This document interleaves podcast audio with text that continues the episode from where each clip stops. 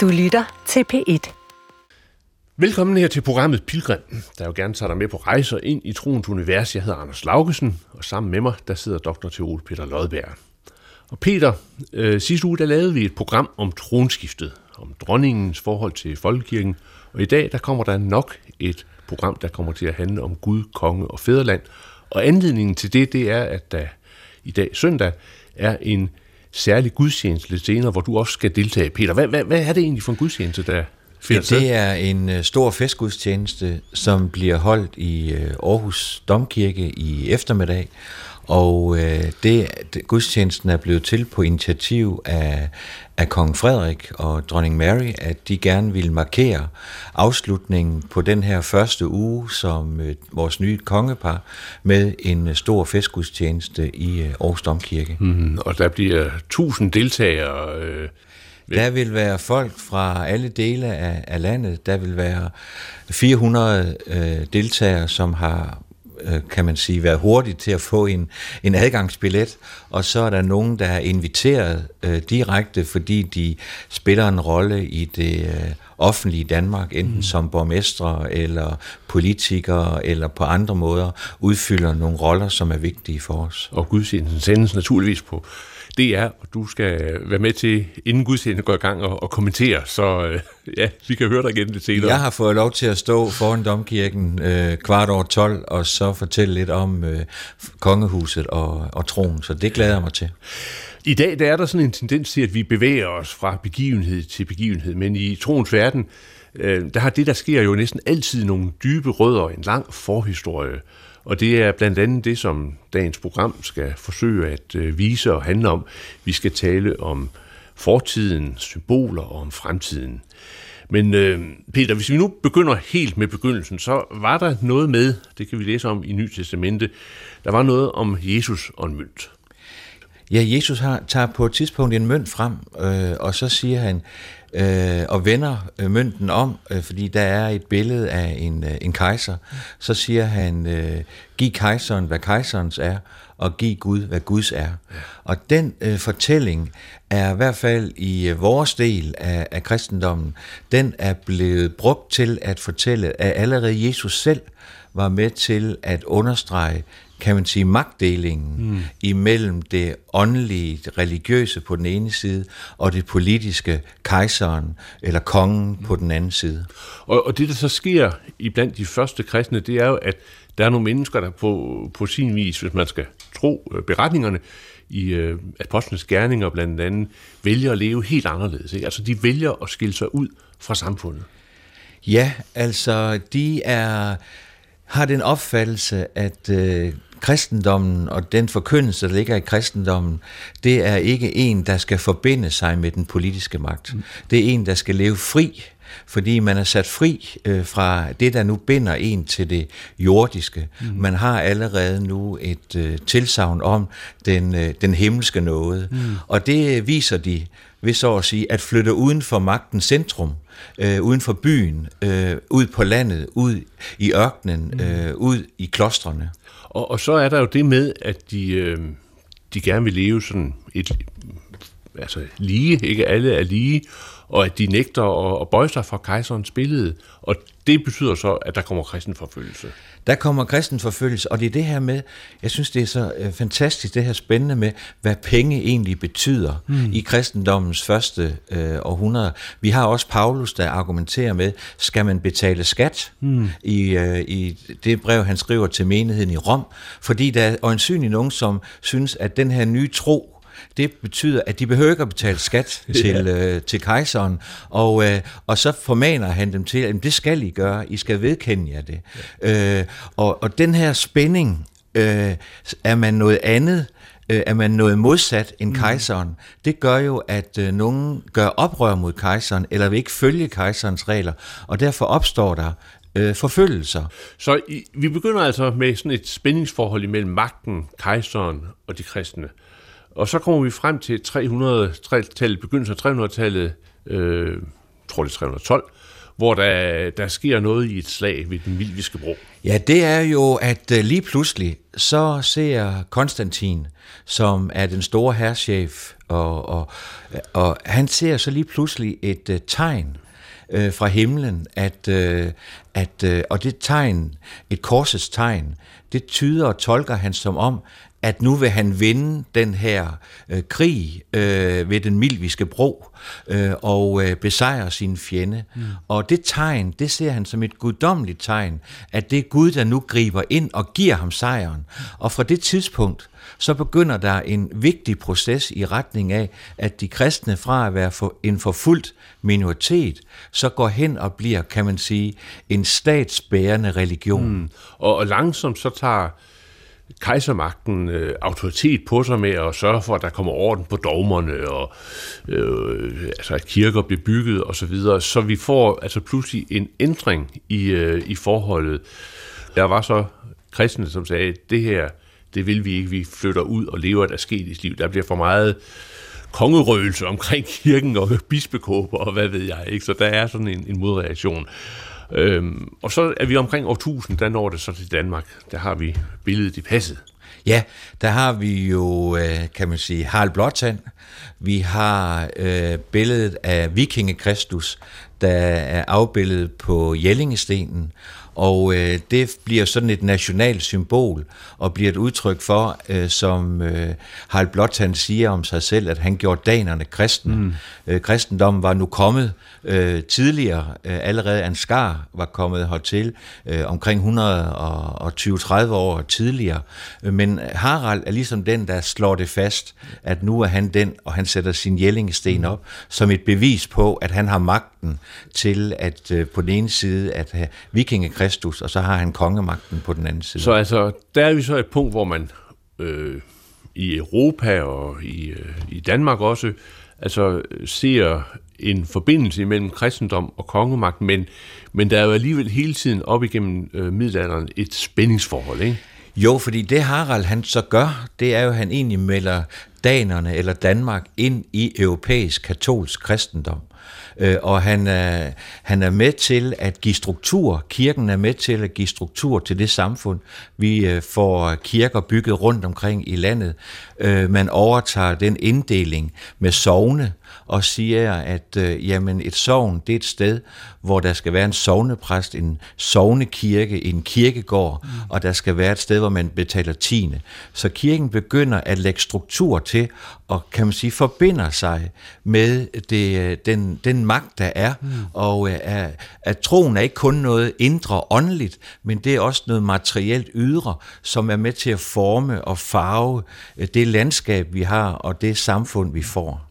Men der er hele tiden øh, en form for intern kamp. Ikke? Altså, hvem er det egentlig, der bestemmer? Er det, er det paven, med retten til at salve kongen, eller er det øh, kong og fyrstemagt? Ikke? Og det er en fantastisk spændende øh, historie om, øh, hvor ligger magten? Ligger magten i kirken, eller ligger magten på kongeslottet? Men så kommer vi til, til reformationen, og her har jeg øh, været på besøg i øh, Holte ved Martin Svarts Lausten, som er en af vores øh, meget produktive og førende øh, kirkehistorier, øh, professor emeritus, som øh, jeg bad om at fortælle om reformationens betydning for forholdet imellem guder Gud og, og konge og, og fædreland.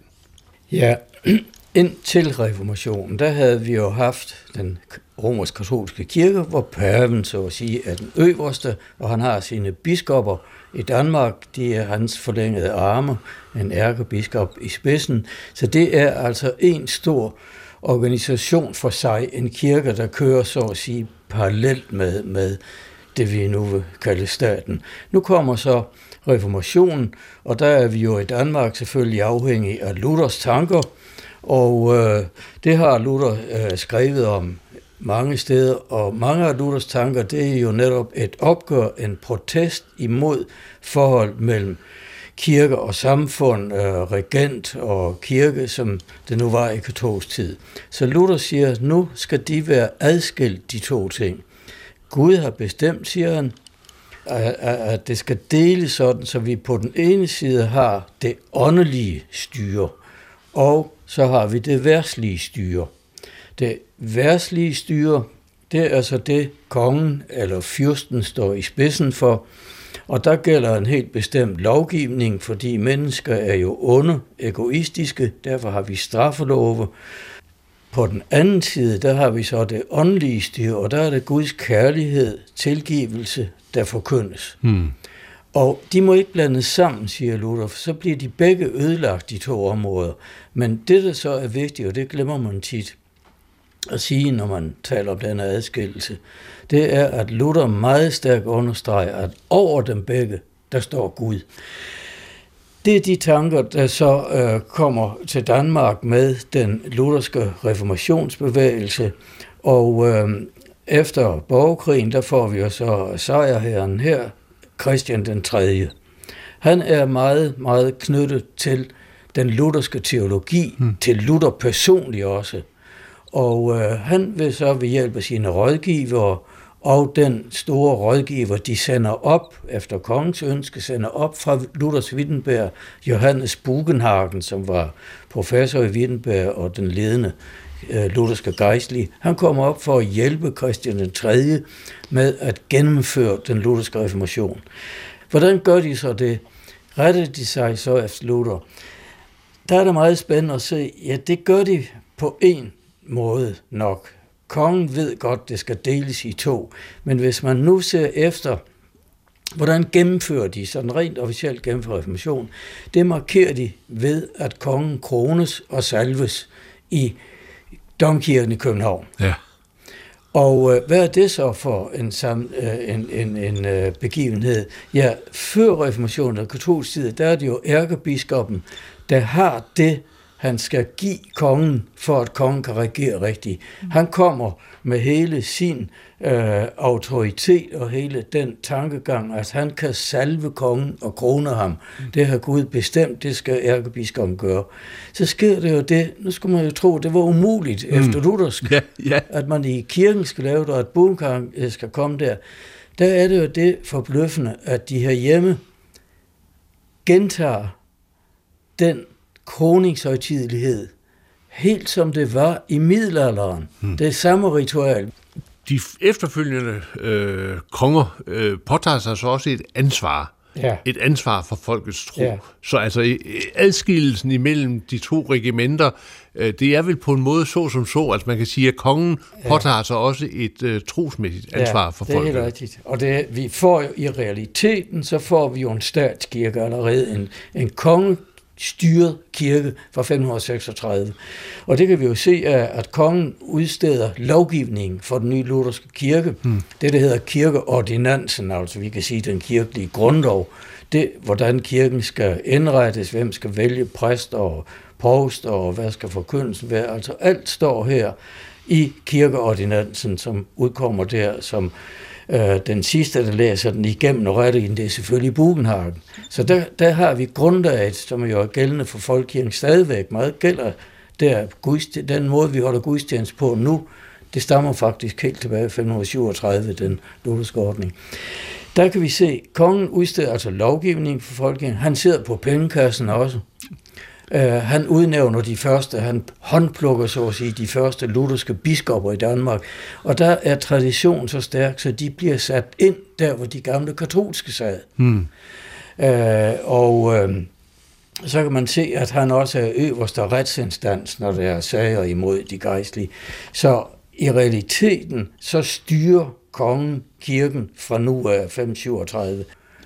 Hvad sker der så i forbindelse med enevælden og, og videre op øh, ja. ind i pietismen, altså i forholdet ja. mellem konge og folkets tro? Ja, der har vi jo, øh, man kan jo sige, det der sker i enevælden, hvor kongen overtager hele det politiske og også det kirkelige styre direkte. Der sker jo det, at kongen der så at sige, øh, afskediger den øh, tanke, man havde, fjerner den tanke, man havde, at adelen automatisk sad på alle de styrende poster. Nu er det kongen selv og hans nærmeste rådgiver, der også tager sig af kirken direkte. Øh, og der er så selvfølgelig øh, biskoppen over øh, Sjælland og, og et par andre, de øh, holder store taler, og vi kender det også øh, fra indholdet af det, der hedder kongeloven, mm. hvor, hvor kongen får at vide, I, altså kongen, repræsenterer os Gud selv. Mm. Så han, han er nærmest guddommelig. Han står lige mellem, mellem Gud og undersåtterne og gennemfører nu alt. Øh, styret af kirken, det lægges ind under det, der hedder Danske Kancelli, mm. svarer sådan stort set til Indrigsministeriet. Det bliver ved helt op til grundloven i 1848-49. Så der har vi netop altså en enevælde, et enevældigt styre fra kongemagtens side. Men op igennem 1700-tallet, ja. altså der kan man jo sige, der kommer der jo sådan, altså næsten et kateketisk ansvar ind på en rigtigt. måde ikke, for, for kongen. Ja, og der bliver Danmark jo først og fremmest hoffet og administration grebet af den nye øh, pietistiske bevægelse fra Tyskland, og pietisterne, de var nok lutherske, men, men øh, folk skulle være fromme. Det var ikke nok, at man gik til gudstjenester og sagde de rigtige ting. Det skal være en personlig sag hvor du virkelig viser også i dine gerninger, din handling, din opførsel, at du er et kristen menneske. Pietas betyder fromhed. Du, alle mennesker skal være fromme. Og den grundimpuls, den har meget med kongen at gøre, ikke? Ja, det har. Kongen er selv, greb selv, hvor han jo privat levede alt andet end kristelig, så er han jo privat grebet af pietismens tanker, og sørger for, at der rejses uh, undervisning, altså uh, skoler rundt omkring, fordi det er jo noget af det, som man jo i hvert fald virkelig kan prise pietisterne for. De sørger for undervisning, mm. skoler overalt. Nu har de jo den bagtanke, så kan børnene lære at læse Bibelen mm. og katekismen, men alligevel, bør, alle børn skal undervises. Altså er det, er, det, er det rigtigt at sige, at øh, sådan frem til grundloven, ja. der har folket, det danske folk på mange måder været et øh, ganske uselvstændigt religiøst folk. Ja, ikke? Altså ja. i modsætning til andre steder, øh, så, så, så, så er folket blevet meget ja. religiøst styret af kongemagten. Ikke? Folk er ja. det modtagende, og de kommer, de store bevægelser, de kommer til os udefra, men bliver så formidlet herhjemme, sådan så vi får jo også her allerede de første sådan tidlige folkelige bevægelser, allerede før grundloven kommer mm. ind. Og der kommer jo så også andre, øh, andre kristne kirkesamfund ind, som øh, altså et kendt eksempel, det er jo baptismen. Mm. Og de får jo så, da vi nu får grundloven, så får de frihed. Så får de friheden. Men først der med grundloven, ja, så bliver der frihed til at tro. Der får øhm, religionsfriheden. Hvad sker der i forbindelse med, med grundloven? Kan man tale om, at der er en kamp i, i synet på, på Gud, altså et kamp i synet på forholdet mellem Gud og monarken og folket? Ja, altså man kan jo sige, at formelt, og formentlig også reelt, men formelt er hele Danmarks befolkning jo lutherske kristne. Alle er døbt, og vi har altså den lutherske statskirke. Så derfor synes man, det var naturligt, da man udformede øh, grundlovens kirkebestemmelser, at det så at sige fortsatte, de der ikke meldte sig ud, de fortsatte så over i den evangelisk-lutherske folkekirke. Og øh, det gav jo mening dengang. 99 procent, de hørte jo hjemme mm. der, så var der altså ganske få kalvinister, de reformerede, der var ganske få jøder, men ellers var jo hele befolkningen, de hørte hjemme der, så det ser man, det var fornuftigt nok. Og derfor skal det på en eller anden måde ind i grundloven, sagde de, og det er skal kommet ind på den måde, hvor man for det første bestemmer, at den evangelisk-lutherske kirke er den danske folkekirke. Mm. Det, det slås fast. Det er den, og det skal den blive ved med at være. Det siger man der altså. Det er den. Og tilføjer man så, og understøttes som sådan af staten. Og i forhold til kongen, så har man så også indføjet Netop. den passus, at ja. monarken skal, skal være medlem af den. Ja, han skal tilhøre den evangelisk-lutherske tro. Ja. Og man kan også sige kirken selvfølgelig. Og der, så er det jo nogen, der har sagt, nå, jamen så er kongen jo den eneste, der ikke har religionsfrihed. Mm. Det, det er jo ikke rigtigt, fordi regenten har også religionsfrihed. Han kunne godt vælge at være muslim, men så kan han bare ikke være konge. Mm. Men altså, i hvert fald, så skal regenten altid tilhøre den evangelisk-lutherske tro. Og øh, hvad betyder det så? Ja, det har man så diskuteret, fordi alle er så at sige lige over for Gud. Kongen er overhovedet for kirken. Og det er både rigtigt og forkert at sige, fordi vi jo har, vi har ikke et eneste stort åndeligt overhoved for kirken. Vi har ikke en ærkerbiskop, vi har heller ikke en konge, der er den øverste i kirken. På den anden side kan man godt sige, at han er overhovedet, fordi han jo skal underskrive den kirkelige lovgivning, mm ligesom han underskriver alle andre love. Og der er det, vi har jo det i og for sig endommelige i Danmark, at al lovgivning for folkekirken, det foregår i Folketinget. Mm. Det er religiøse folketing. Det skal han underskrive. Så kan man sige, at kongen skal jo også autorisere, hvis vi får en ny bibeloversættelse, en ny salmebog. Så i og for sig, og så udnævner han jo biskopper også til sidst efter indstilling. Så derfor kan man godt sige, at han har en, en overordnet stilling. Ja, det var professor emeritus Martin Svarslausen, der er øh, kirkehistoriker. Og, og Peter Lodberg, jeg ved ikke, om man kan kalde kongen for kirkens overhoved. Altså, det, ja.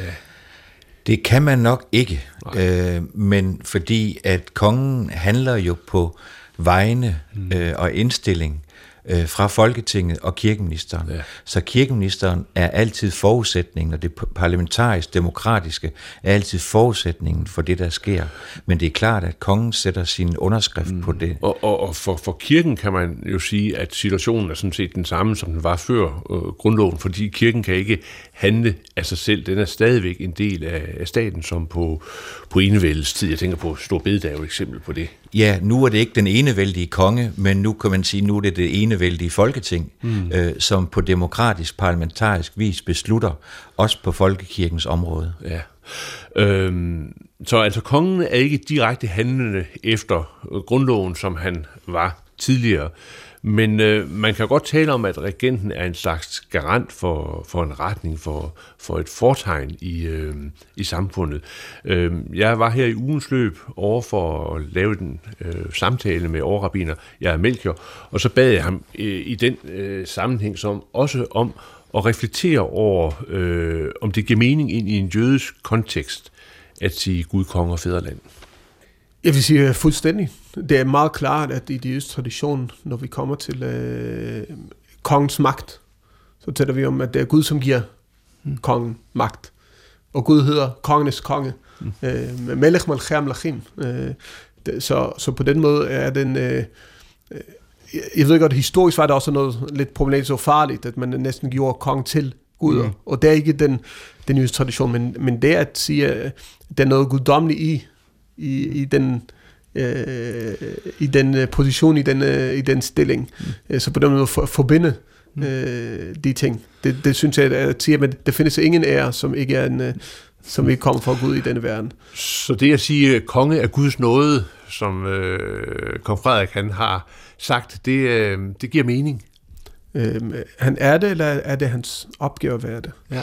Øh, mm. det jeg tror, på, på den måde har vi... Øh, har vi både og. Øh, det at, at være herske, øh, at være øh, fyrste, mm. det, er ikke en, det er ikke en ære i sig selv.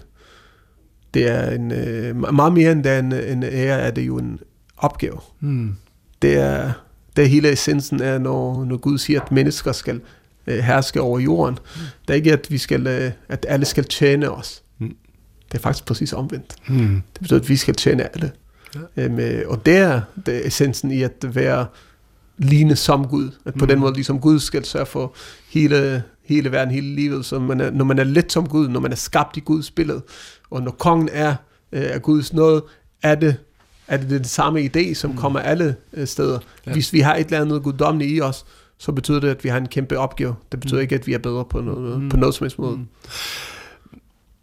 Har der været en speciel relation imellem regenterne de danske regenter og så det jødiske samfund i Danmark? Fuldstændig.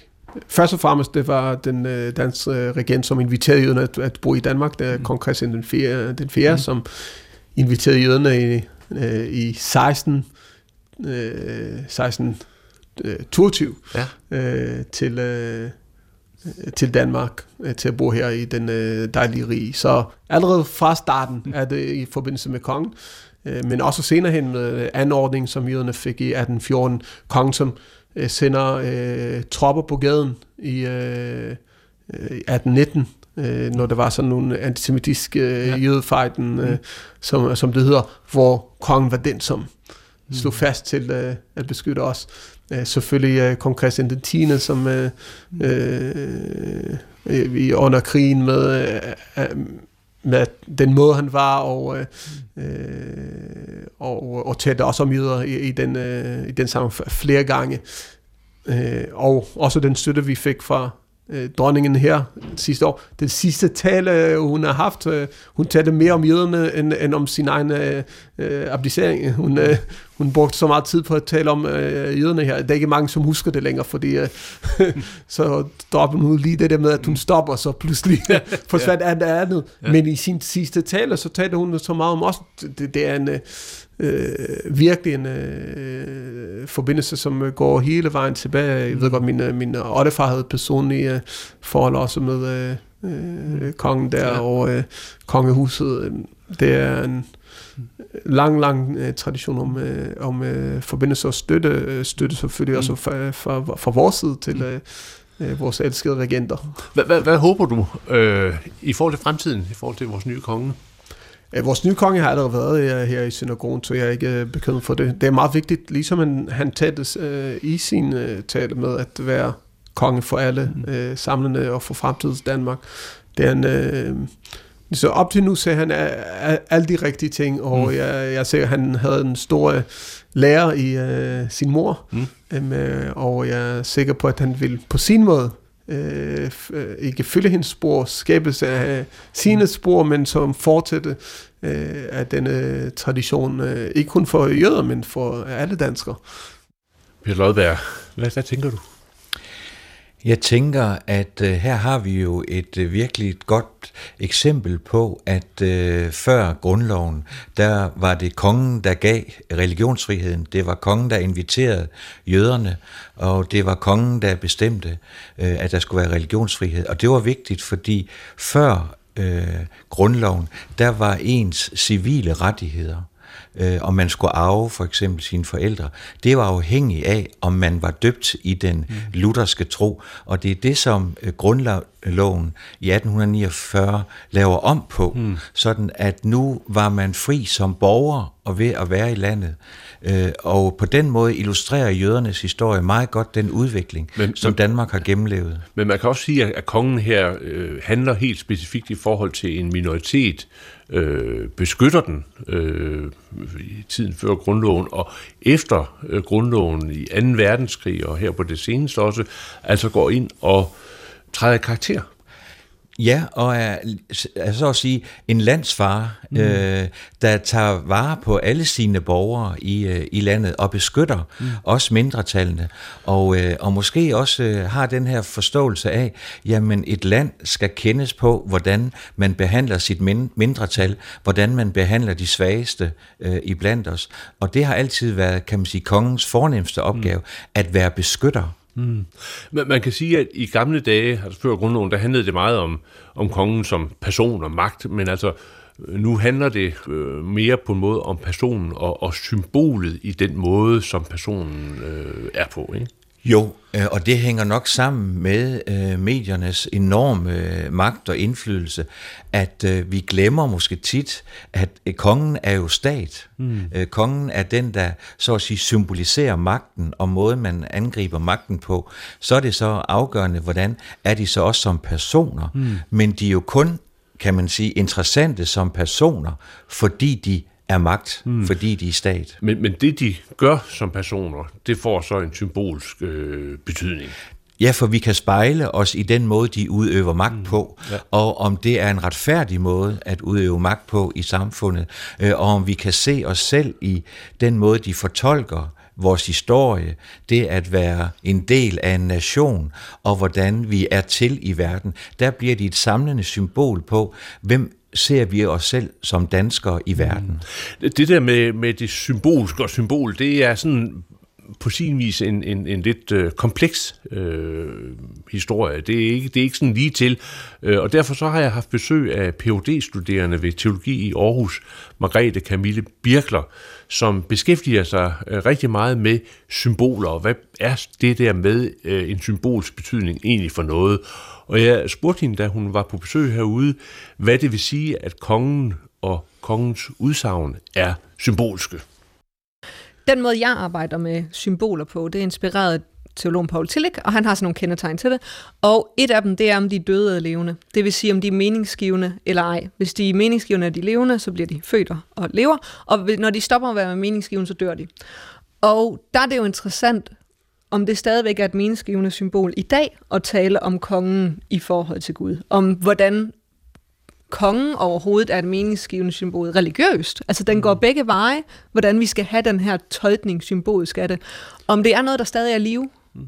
øh, og hvordan det er i live, hvordan man, man forstår det. Men, men man kan jo i hvert fald starte med at konstatere, med den store opbakning, der har været øh, i forbindelse med tronskiftet, at, at, at det at tale om, at vi har en monark, altså en dronning og en konge, det er jo altså et symbol, der i høj grad giver mening. Ja, og det er super interessant, i for, synes jeg, i forhold til hvor virkelig mange mennesker, der kom den 14. Hvor mm. mange, der deltog, hvordan landet næsten var, altså transportmæssigt i hvert fald, lagt ned. Vi så også, øh, nettet var lagt ned lige ja. de der halv timer omkring, han gik ud på altanen, fordi alle skulle kommunikere.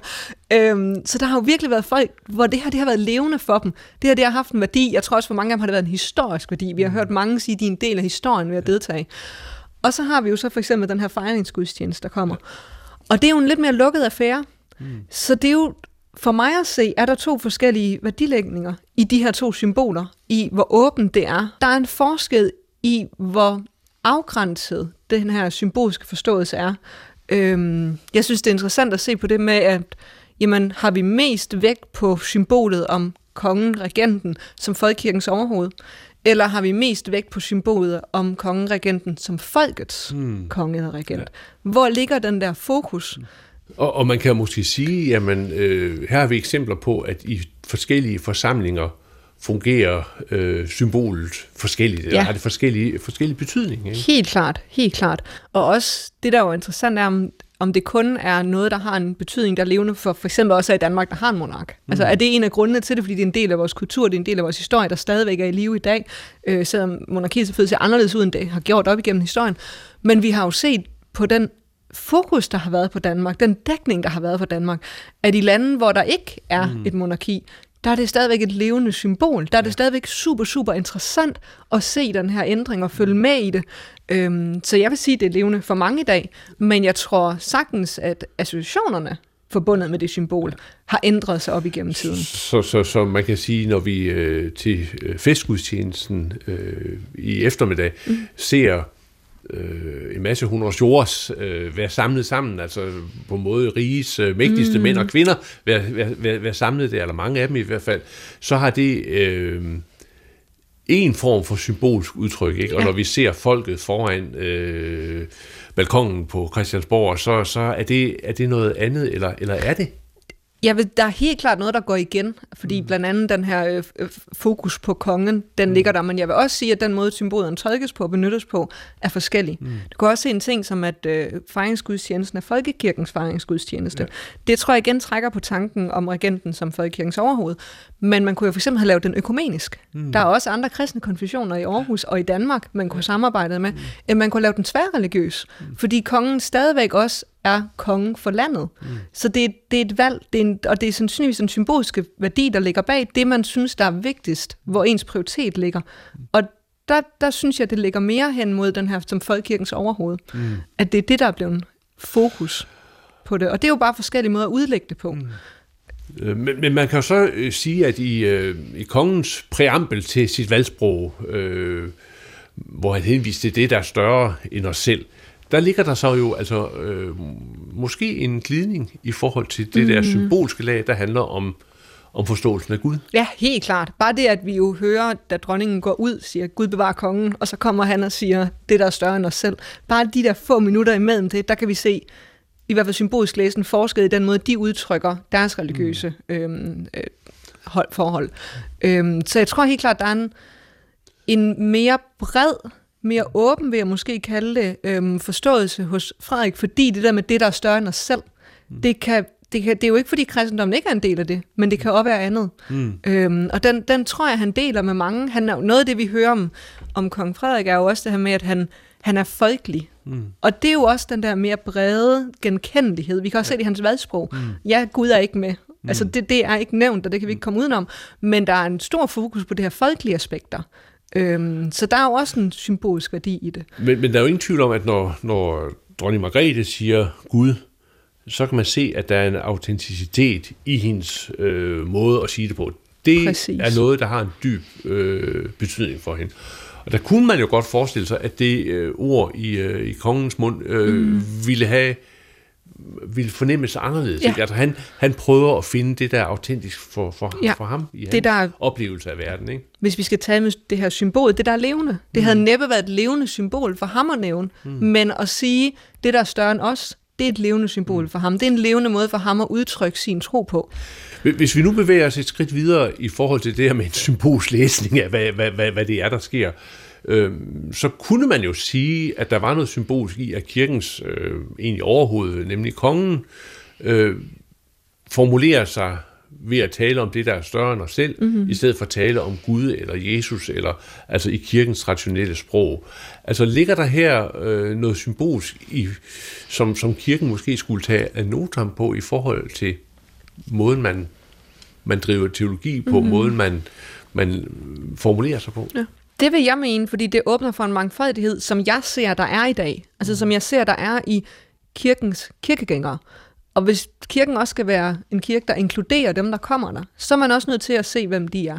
Mm. Så er man nødt til også at acceptere, at de ikke nødvendigvis bruger de samme symboler, som man selv gør. Mm. At der ikke kun er et symbol, der udtrykker det guddommelige, men at der er flere, mm. og at der er plads til dem.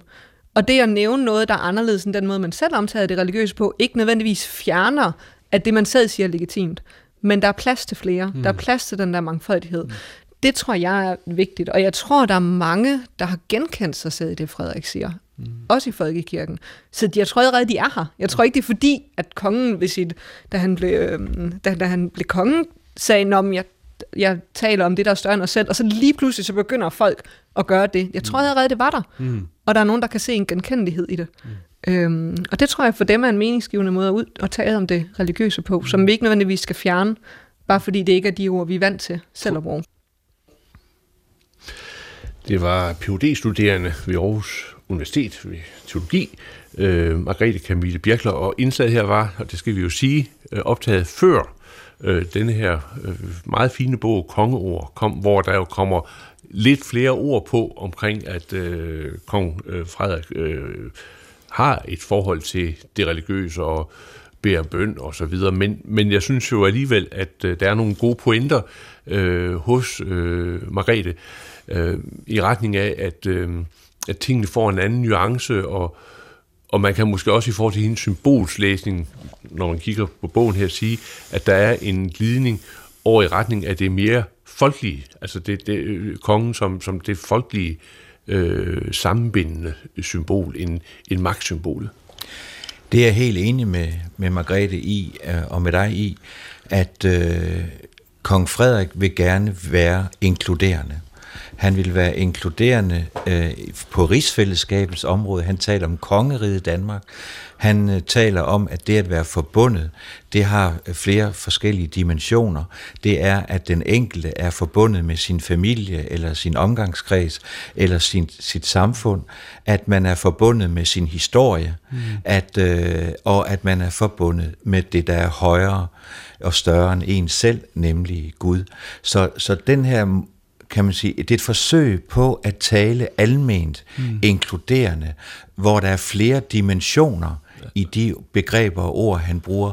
Og det synes jeg er ekstremt interessant, mm. at vi har en konge, der er så reflekteret over den måde, hvorpå han i tale sætter sig selv ja. og sit arbejde, men også prøver igennem sit, sin måde at tale på, at inkludere os alle sammen, mm. både religiøst, folkeligt og politisk. Mm. Jeg må sige, jeg blev faktisk meget rørt, da jeg sad og læste bogen, fordi øh, jeg synes, specielt øh, kongens øh, ønske om gerne at ville være konge, men samtidig i øjenhøjde med andre mennesker.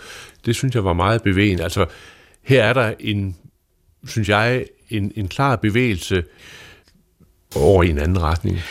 Ja, men det vil jeg så også sige, måske bliver hans udfordring. Mm. Øh, fordi hvis han er ligesom alle os andre, ja. hvorfor skal han så være noget særligt? Mm. Eller hvordan håndterer han det her med at være særligt? Mm. Og der synes jeg alligevel, at han i bogen, der, der gør han det, som jeg også mener, øh, dronning Margrethe var meget stærk til, at han bliver symbolet på historien. Mm. Han bliver symbolet på det lange, seje træk, der har gået op igennem historien. Ikke kun, kan man sige, den politiske Danmarks historie, mm. men han vedkender sig også folkekirkens lange historie og betydning ind i fremtiden. Så han bliver et symbol på det, vi er fælles om, mm. øh, som ligger ud over det politiske, ja. som ligger ud over den politiske magt. Men noget af det, der er sket med det danske folk, det er jo, at det øh, ikke længere øh, er så homogent, som det var tidligere. Altså folket er religiøst set ikke længere øh, homogen på samme måde, som det har været tidligere. Øh, jeg talte i går med øh, Safia Aude, der øh, er jurist øh, og muslim. Jeg talte over en Zoom-forbindelse, den er ikke altid så god. Men jeg spurgte hende om, hvad hun tænkte om udtrykket Gud, konge og fædreland. Altså det, øh, det kan jeg godt relatere til øh, i en vis udstrækning. Fordi øh, selvfølgelig, jeg tror på Gud, og for mig er Gud kongen. Det er øh, ham, der har skabt os alle sammen og regerer over os alle sammen i sidste ende, som giver liv, tager liv osv. Øh, og så øh, konge, ja. Øh, altså jeg ville jo helst have, at vi ikke havde brug for konger eller noget som helst anden regering.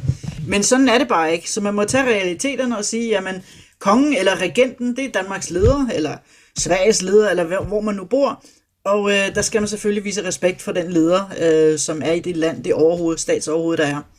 Og så vil jeg sige, fædreland, det er sådan et meget emotionelt udtryk. Jeg vil hellere sige, det samfund, man bor i. Øh, lige nu er mit hjem i København og i Danmark, så det, det vil være mit land der. Hvis jeg bor et andet sted øh, med mellemrum, så øh, vil jeg selvfølgelig sige, det er mit hjem. Hmm. Men jeg vil ikke sådan sige bruge fædreland på den måde. Men princippet bagved Gud, konge og fædreland, det kan jeg godt gå ind for. Men, men, men når du så ser kongen stå deroppe på, øh, på, altså på balkongen. Øhm, er der så en, altså er han konge, om man så siger Guds nåde? Altså er der en grund til, at det er ham, der er konge? Øh, er der en eller anden forbindelse der? Altså igen, altså Guds planer øh, kender vi ikke alle til, og åbensynligt altså, er det jo øh, Guds plan, at han blev konge. Så sådan er det. Øhm, men, men det er ikke sådan, at det får en eller anden øh, royal følelse ved at kigge på ham. Øhm, men øh, han er landets leder, og sådan er det. Og hvor længe han bliver det, det er der ingen, der ved. Altså, vi kan alle sammen falde død om i morgen. Men så længe han er landets leder, så, så er der selvfølgelig en respekt, jeg skal mm. vise ham. Sådan er det. Ja. Hvad, hvad har du oplevet af, af, af reaktioner, eller har du oplevet reaktioner på tronskiftet blandt dine, dine muslimske øh, venner og bekendte?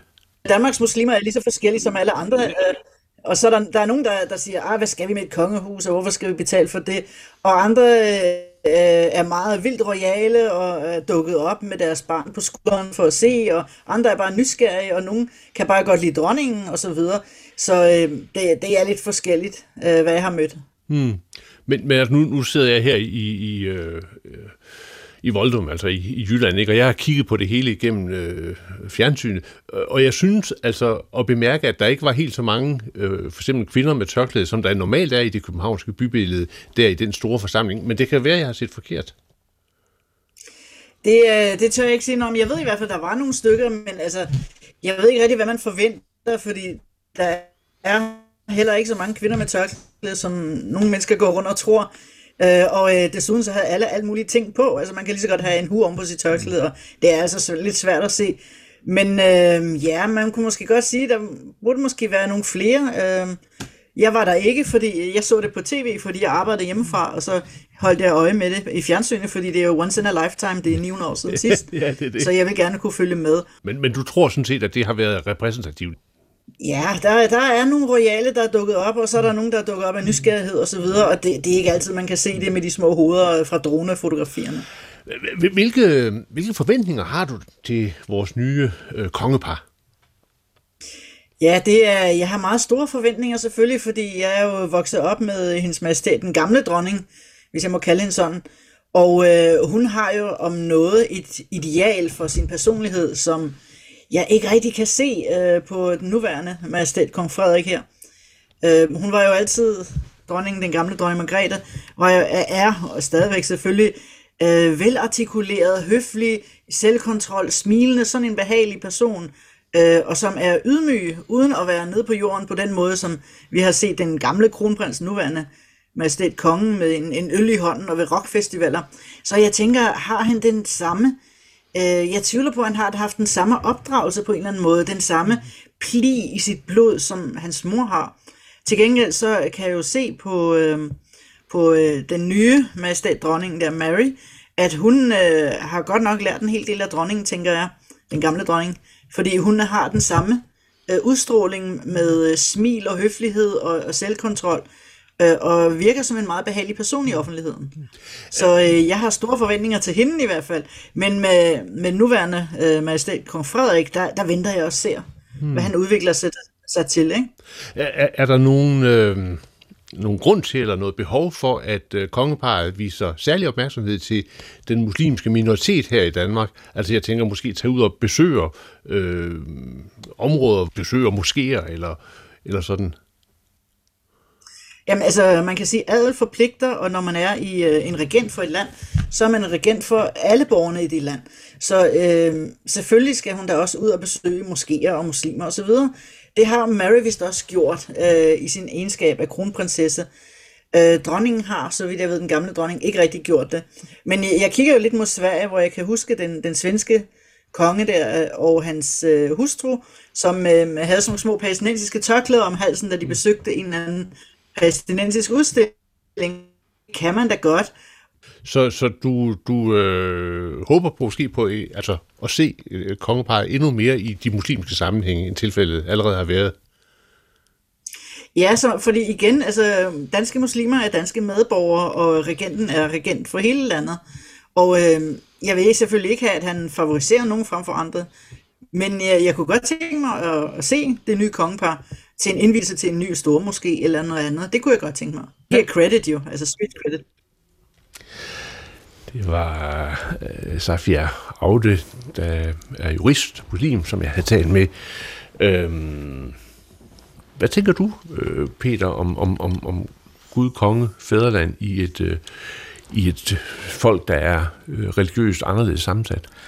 Jeg tror, det bliver et, øh, et tema, som bliver stadig vigtigere i takt med, at øh, der er flere danskere, som efter al sandsynlighed øh, ikke vil være medlem af den evangelisk-lutherske kirke i fremtiden. Mm. I øjeblikket er det 71 procent, der er medlemmer af Folkekirken, og hvis vi ser måske 20, 25, 30 år frem, som vi håber på kan være kong Frederiks regeringstid, måske endda mere, mm. øh, så vil alt andet lige, hvis tendensen fortsætter, så vil øh, Folkekirkens medle, øh, samlede medlemstal af, den, af hele befolkningen, det vil nok falde ned i retning omkring øh, de 50.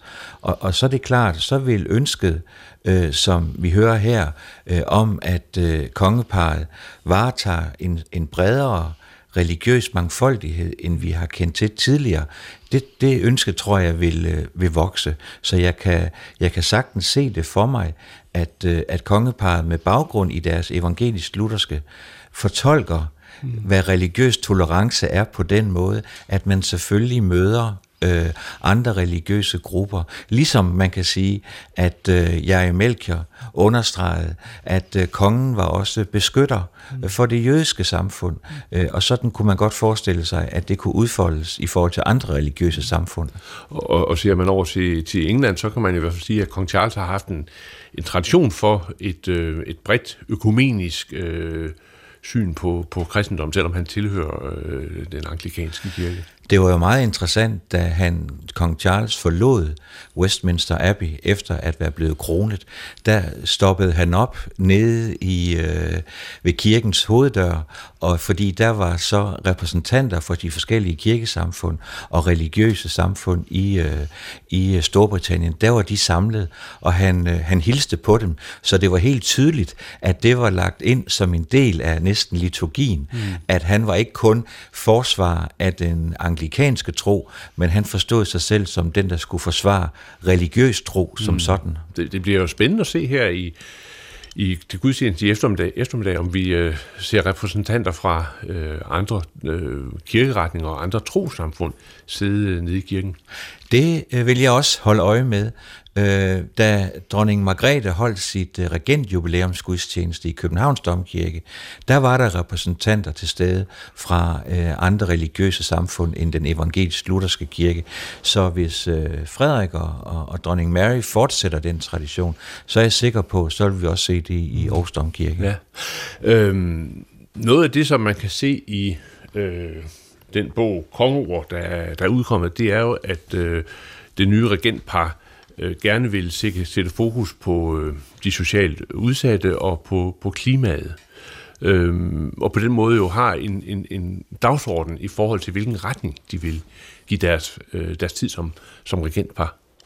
Ja, det er interessant, at øh, der er mange, der i den, kan man sige, økologiske bevægelse har hilst det her meget velkommen, øh, med fokus på klimaet selvfølgelig, øh, fordi de ser øh, kongepar som rollemodel mm. for en opmærksomhed. Ja. Og på tilsvarende vis kunne man jo, bliver det interessant at følge, om de også vil blive en form for rollemodeller øh, for danskere i forhold til at forbinde øh, folkekirken øh, med øh, kongehuset. Sådan som dronning Margrethe øh, gjorde det på sin måde, så er det, bliver det spændende at følge, om øh, det nye kongepar, de vil gøre det på deres måde. Øh, der er kommet et generationsskifte i kongehuset. Der er brug for et generationsskifte i folkekirken på mange områder, og måske kan kongeparet på den symbolske måde være banebrydende på det område. Inde i øh, Aarhus Domkirke, der er der et øh, kapel af Peter Brandes, øh, og i forbindelse med, øh, at det blev ligesom sat op, tingene blev sat op, der lavede et interview med ham, hvor han talte om sedimentering. Altså det, at man kan ikke gå ind i et kunstnerisk rum, og vil jeg sige, ind i et øh, religiøst rum, uden at man hele tiden skal se på lag på lag på lag, og det er det, vi har forsøgt at, at, at tegne nogle streger af her i, i programmet i dag. Øhm, og samtidig er der jo det også en bevidsthed om, ligesom man ser hos Peter Brandes, at man lægger nye lag til. Altså der kommer nye nuancer ind i den der lange kæde, den røde tråd af sedimentering. Altså Aarhus Domkirke er jo en katolsk kirke, som går helt tilbage til 1200-tallet. Øh, og hvis øh, man kom som katolik fra udlandet og træder ind i domkirken, så er jeg sikker på, så er der jo mange, der siger, hov, det er da en katolsk kirke. Nej, vi har lagt et lag på, mm. nemlig at det er en, øh, det er en luthersk kirke, og vi har lagt en bestemt forståelse af forholdet mellem kongemagt og, og kirken ind ved, at kongelogen i eftermiddags, øh, der vil øh, kongeparet sidde lige over for prædikestolen og øh, skulle rejse sig og sætte sig, ligesom resten af menigheden. Og så kommer der nye lag, fordi nu er fjernsynet med, sådan at befolkningen er inviteret med ind til en gudstjeneste, så den ikke kun er forbeholdt de få udvalgte, mm. men kan være en anledning til, at så mange som muligt kan følge med. Men, men hvis vi sådan ser ind i fremtiden, hvad, hvad tror du så, vi kommer til at se af, af aflejringer øh, i forhold mellem Gud, konge og fædreland? Jeg tror, at den symbolske magt øh, hos øh, kongeparet vil være meget stærkt, hvis, hvis der skal være en, en sammenhæng mellem folket og kongehuset og staten og kirken, så skal der være noget lim til at binde det sammen. Øh, og selvfølgelig er det folk selv, der bestemmer, hvor meget de vil forbinde sig med det. Men der skal være et sted, hvor man kan spejle sig i, at der er en sammenhæng mellem det at være folk, det at være en nation, det at tilhøre en kirke, det at være en del af en stat, som vil værne om de svage. Øh, og der tror jeg, at kongeparet kan komme til at spille en helt afgørende rolle i en periode, hvor noget af den her sammenhæng mellem folk, nation, stat, kirke er under forandring. Mm. Der, der vil vi kunne spejle os i dem og se, hvor er vi henne i den proces. Mm, så, så i en tid, hvor ting er i opløsning, der bliver udtrykket forbundne øh, helt centralt og, og vigtigt. Altså jeg mener, det er genialt øh, af den nye konge at, at vælge begrebet forbundne, fordi det bliver den store udfordring. Og er for så vidt allerede en stor udfordring. Ikke bare at være forbundet i Danmark, men hvordan er vi forbundet i en verden, hvor, som er så afhængig af hinanden, at hele øh, klodens fremtid står på spil. Og der er det meget vigtigt, at vi også er forbundne med naturen, med kloden, med det, som er, kunne man sige, ja, større end os selv. Mm. Øh, så jeg synes faktisk, det er ualmindeligt velvalgt. Peter Lodberg, du skal til gudstjeneste inde i Domkirken, og vi kan se dig i, øh, i fjernsynet. Øhm, medvirkende i dag øh, her i øh, programmet Pilgrim, det var øh, først øh, professor emeritus Martin Svartslausen, derefter overrabiner jeg Melchior, så var det Ph.D.-studerende ved teologi i Aarhus, Margrethe Camille Birkler, og jurist øh, Safia Aude, øh, muslim, og øh, sammen med mig, der sad dr. Teol Peter Lodberg. Her er der Anders Laugensen, der siger tak, fordi du lyttede med, og forhåbentlig på genhør om en uges tid. Gå på opdagelse i alle DR's podcast og radioprogrammer. I appen DR Lyd.